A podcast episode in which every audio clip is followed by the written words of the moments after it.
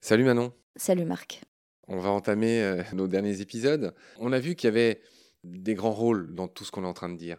Il y a les centres de soins, il y a les bénévoles, il y a évidemment les permanents, et puis il y a aussi ceux que tu as appelés les découvreurs. Alors après, il y a les rapatriés, etc. Il y a différents rôles, il y a différentes interactions. Il y a celui qui découvre un animal blessé, il y a vous qui vous en occupez. Et donc, dans ces épisodes, on va parler des messages que tu voudrais faire passer pour vous faciliter la vie et pour faciliter la vie de tout le monde pour le plus grand bienfait des animaux qu'on prétend sauver. Donc ces épisodes pourraient être intitulés Bien cohabiter parce que c'est ce que tu m'as expliqué en premier lieu, tous ces animaux qui vous arrivent résultent d'un problème de cohabitation qui tourne mal. Tout à fait. Alors c'est hum, la cohabitation, mais aussi l'utilisation de l'espace. On a toujours un peu l'impression de se comporter comme des grands prédateurs de milieux de vie.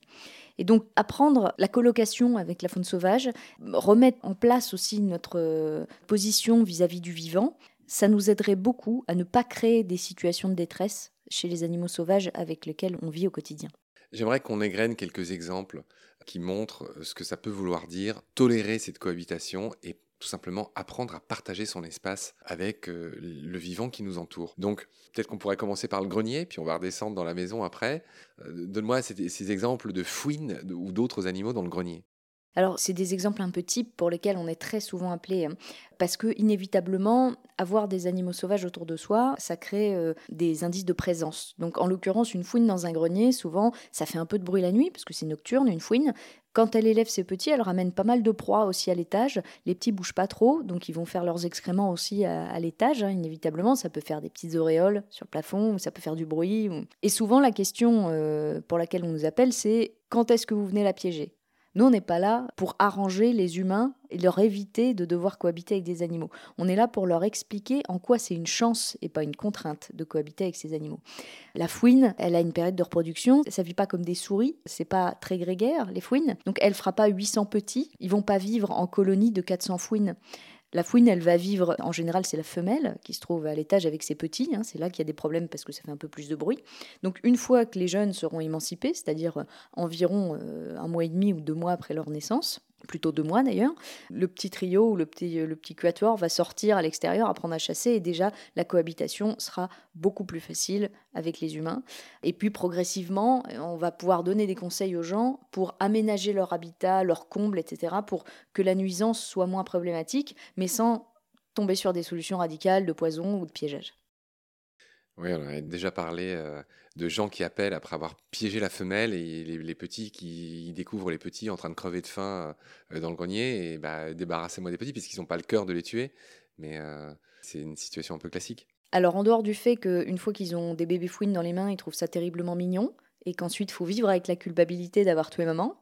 Parallèlement, la fouine, elle se nourrit essentiellement de petits rongeurs, donc des souris, essentiellement des mulots, le jour où vous supprimez le prédateur, euh, vous laissez les rongeurs se multiplier chez vous. Donc, euh, en fait, la nature déteste le vide. Une fois que vous avez vidé votre grenier de la faune qui y habite, le grenier sera rempli par les rats, les souris, les mulots, etc., qui vont occuper cet espace. En fait, finalement, il y a un équilibre naturel qui se fait, vous rompez l'équilibre, inévitablement, vous allez avoir à la place d'autres animaux. On continue les exemples. Euh, tu m'as donné celui très poétique du pic vert qui défonce les volets. C'est souvent la phrase qu'utilisent les gens j'ai un pic vert qui me défonce les volets en bois. Puis euh, qu'est-ce que je peux faire? Parce qu'en fait, il n'arrête pas, c'est hyper pénible. Alors en fait, le, pic vert, il utilise en général les volets comme caisse de résonance pour marquer son territoire de reproduction. Donc ce qu'il cherche, c'est juste une caisse de résonance. Si vous mettez sur vos volets, par exemple, euh, une plaque de polystyrène ou un truc qui va absorber le son et que parallèlement vous lui mettez un gros caisson de bois bien résonnant sur un tronc d'arbre un petit peu plus loin, il va préférer ce caisson de bois. Il cherche pas spécialement vos volets. Ce qu'il veut, c'est une belle caisse de résonance pour marquer son territoire. Donc il suffit de déplacer le problème ailleurs, le temps que la définition du territoire de repro se fasse, et après vous êtes tranquille. c'est génial, tu as l'air d'avoir des réponses à tout. Exemple suivant, le bruit terrifiant au-dessus de la chambre de ma fille. Et là, en général, c'est les fameuses effraies des clochers. Même remarque que pour la fouine, le problème se pose en général quand il y a des bébés, euh, parce que ça fait un petit peu plus de bruit. Alors il faut savoir que le bruit de la chouette effraie... Le chointement. Voilà, je sais pas si les auditeurs voient bien ce que c'est qu'une chouette effraie, c'est un animal très beau, très délicat, tout blanc, avec un masque en forme de cœur, qui est très léger, euh, très gracieux. Par contre, le chuintement de la, chouette effraie est assez atroce, ça fait une espèce de un peu anxiogène. Pour des gens qui ne savent pas ce que c'est, en plus elle a la réputation d'être la dame blanche, d'apporter la mort, etc. Il y a une imagerie collective autour de ça qui n'est pas forcément en sa faveur et qui crée un peu de l'angoisse, notamment à la période où il y a les petits, parce que quand la maman rentre avec les souris pour les nourrir, tout le monde y va de son petit chuintement. Pour éviter de créer la situation anxiogène absolument euh, pas justifiée, on va simplement montrer aux gens ce que c'est qu'un bébé chouette et frais. C'est une espèce de petite boule de coton. Enfin, c'est vraiment hyper mignon, un bébé chouette et frais. En plus, l'élevage des jeunes n'est pas très long. Euh, on est, c'est pareil, au total, sur environ deux mois. Hein. Donc, il faut juste tolérer ce petit bruit à ce moment-là pour laisser les boules de coton devenir des chouettes et s'envoler. Et encore une fois, à cette période-là, la consommation de petits rongeurs est énorme. Donc, c'est autant de petits rongeurs que vous n'avez pas dans votre isolation ou dans vos combles. La hulotte fait aussi un bruit euh, qui est effrayant hein, au crépuscule. La hulotte est plus crépusculaire. La femelle, elle a des petits cris un peu plus aigus, oui, mais auxquels euh, on s'attache. Autre exemple, les chauves-souris dans la maison. Alors là, les chauves-souris, c'est des problèmes de fiente. Euh, je sais pas si on dit fiente. Du guano. C'est drôle, hein, parce que du coup, ça fait un peu oiseau. C'est souris-oiseau. Alors, chauves-souris dans la maison, le guano, quoi faire? Et là, en plus, dans le cas des chauves-souris, il y a des craintes et des risques de maladie. Alors, encore une fois, on tombe dans les phobies collectives et euh, ça va souvent très loin avec les chauves-souris. Le Covid n'a rien arrangé sur cette problématique. Donc, euh, on a souvent euh, des élucubrations. Là, mais je vais avoir Ebola, je risque de choper toutes les maladies que vous pouvez retrouver dans le tiers-monde. pourquoi pas le sida Rassurons-nous, les chauves-souris sont certes des mammifères avec lesquels on on partage plus de maladies que les oiseaux. Toutefois, euh, les chauves-souris suceuses de sang, c'est une légende. Il y a effectivement trois espèces de chauves-souris que ça concerne en Amérique du Sud, mais... Qui s'appellent des vampires d'ailleurs, au passage. Chez nous, les chauves-souris sont toutes insectivore. Donc vous n'avez rien à craindre d'une chauve-souris qui viendrait se, coller dans les cheveux ou mordre quelqu'un. Et sur les maladies, il existe en effet un risque avec la rage en cas de morsure sur certaines espèces de chauves-souris. Au final, trois espèces dont euh, une seule avec lesquelles vous avez un risque de cohabiter dans votre maison. Et c'est un cas tous les 10 ans en France sur des particuliers. C'est extrêmement rare et d'autre part, il faut une manipulation avec une morsure. Donc la cohabitation avec ces espèces protégées qui, rappelons-le, mangent des centaines de petits insectes volants, dont les moustiques, chaque nuit, c'est une collaboration très vertueuse. Il vous nettoie un peu l'habitat des moustiques et rappelons que le moustique, lui, risque de vous transmettre des maladies. N'ayez pas peur de la chauve-souris, méfiez-vous des moustiques, et si vous voulez éviter les moustiques, faites en sorte que les chauves-souris, elles, se sentent bien chez vous. CQFD, une inexactitude dans ce que tu as dit, la grande noctule, et là je pense à Ludivine, la présidente de l'association Valence sous Gravillon, on va bientôt faire des épisodes avec elle sur les chauves-souris, plus de 30 espèces euh, françaises. La grande noctule est capable d'attraper des oiseaux en vol donc c'est un peu l'exception. Euh, juste pour te dire que la grande noctule est capable euh, voilà, euh, d'attraper des oiseaux. Elles ne sont donc stricto sensu pas toutes insectivores, je t'embête. On va enchaîner sur les nids d'hirondelles.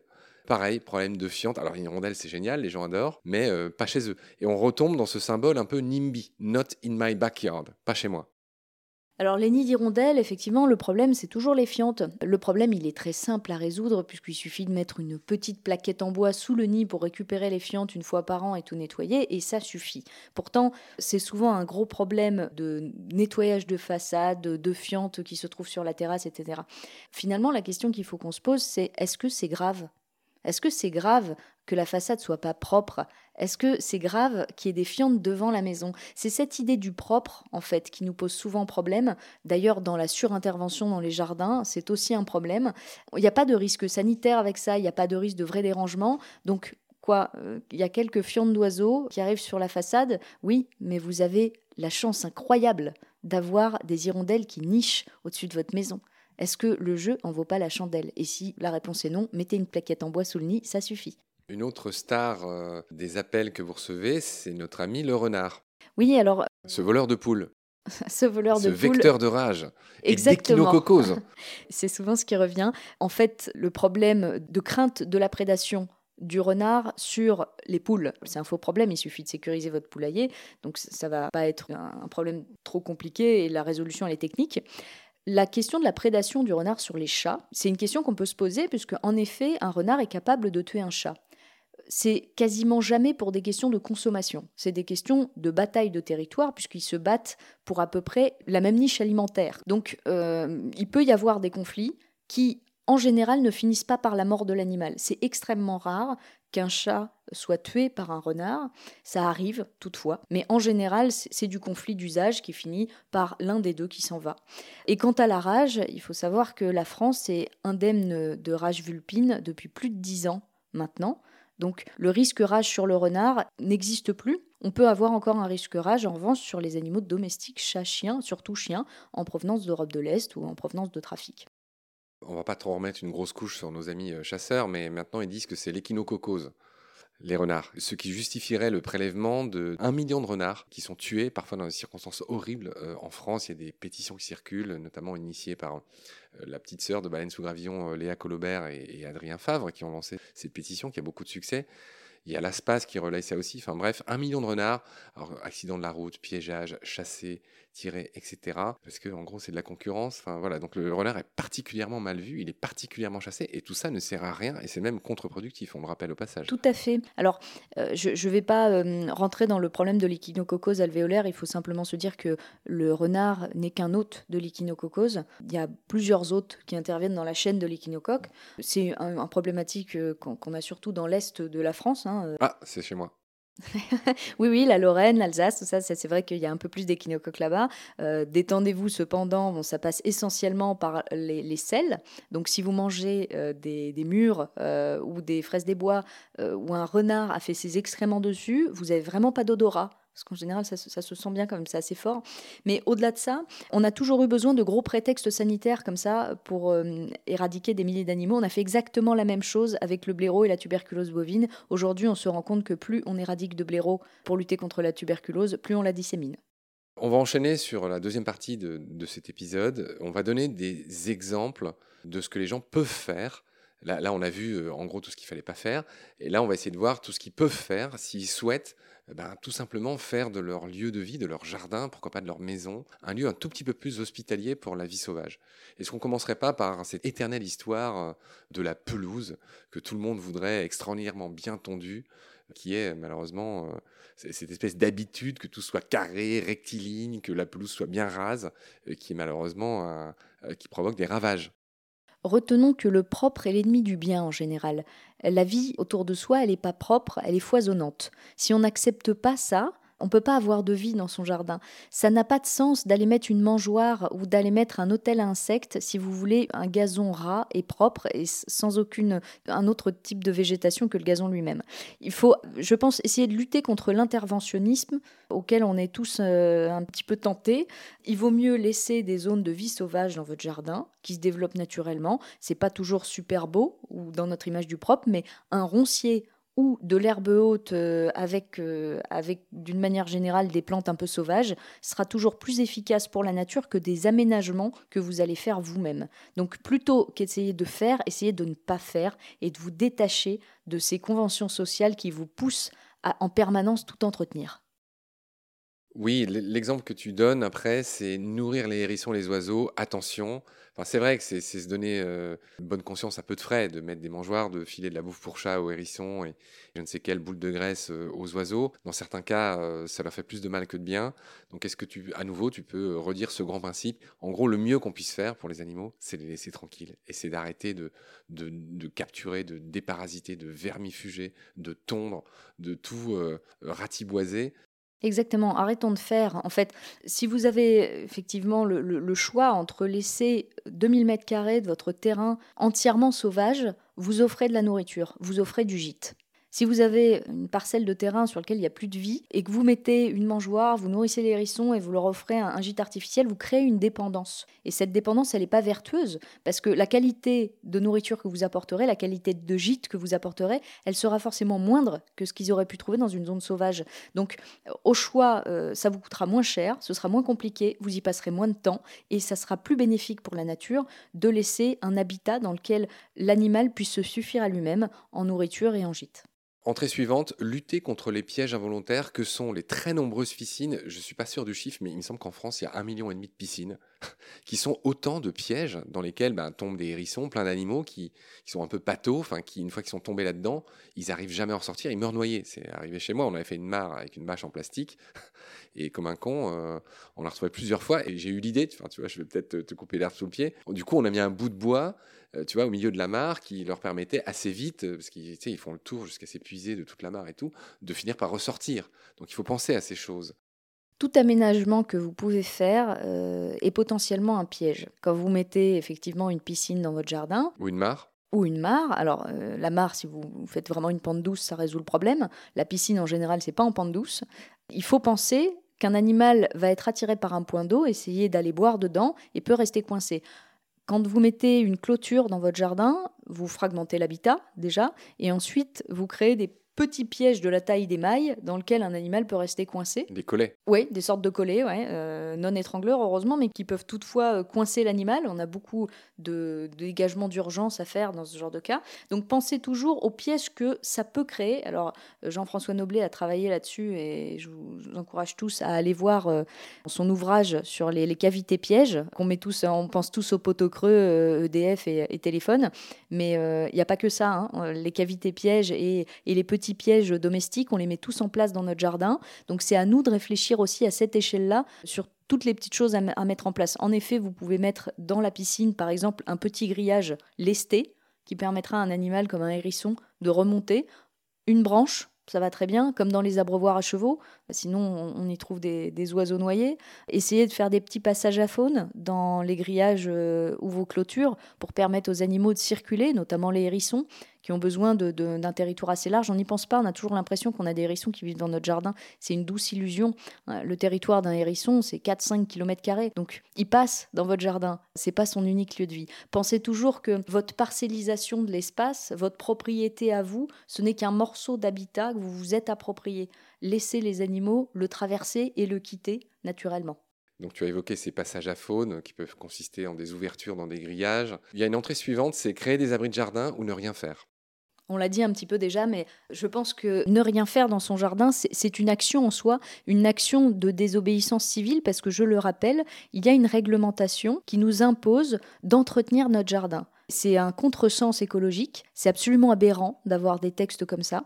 C'est-à-dire que potentiellement, votre voisin peut vous contraindre à couper l'herbe chez vous. Il faut lutter contre ça et des actes de désobéissance civile chez vous, ça peut être simplement euh, mettre des graines sauvages, laisser la végétation pousser, faire des ronciers, faire des, zones d'abri euh, naturelles, hein, j'entends, des zones de déchets verts que surtout vous ne brûlez pas, euh, vous laissez la faune s'y installer. Ça, c'est les meilleurs habitats qui existent et en même temps, vous donnez l'exemple à d'autres citoyens autour de vous pour qu'ils fassent la même chose. Donc si vous le faites, faites-le, mais donnez du sens. On va donner quelques références aux gens qui nous écoutent, qui sont qui sont pas idiots et qui trouveront sur Internet ou sur YouTube mille euh, tutos ou, articles qui leur expliqueront euh, comment euh, bah, remédier à tout ça, trouver des, solutions, expliquer des choses auxquelles ils n'avaient peut-être pas pensé. Je vois que tu m'as cité les racines de résilience.org. C'est quoi? Alors, racine de résilience, c'est euh, un, un, graphisme avec un arbre qui a plein de racines, et ces racines donnent plein plein de pistes, de solutions qu'on peut tous appliquer à notre échelle pour être plus résilient, c'est-à-dire globalement avoir un impact moindre sur notre environnement, et si impact il y a, pour qu'il soit positif. Donc c'est plein de pistes assez peu attendues et assez audacieuses. Donc je vous invite à aller voir sur le site Racine de Résilience toutes les solutions explorées qui renvoient vers plein d'associations et plein d'activités associatives qui peuvent aussi créer de l'implication et vous donner envie d'être vous-même des vecteurs de transmission de ces idées. Alors moi, je vais citer un exemple belge. Voilà, je sors un peu de la France. Il y a 1000 sites qui sont hyper intéressants en France, etc. Et quand j'ai fait un article une fois sur ce qu'on pouvait faire pour favoriser la biodiversité au jardin, je suis tombé sur un site belge qui s'intitule ecoconso.be slash fr slash content. Bon bref, le titre de l'article qu'il faut chercher, c'est 8 idées toutes simples pour favoriser la biodiversité au jardin. Et c'est très détaillé. Et il parle du compost, il parle de faire une mare, il parle de pas tondre. Euh, voilà, tout ça est extrêmement bien développé, ça tombe sous le sens, c'est assez bien fait et moi j'avais envie de renvoyer vers ça. Merci beaucoup Manon pour tes lumières, je te retrouve très vite pour continuer à parler de bénévolat, c'est important. Je te retrouve très vite, à bientôt, salut. Merci Marc, à bientôt.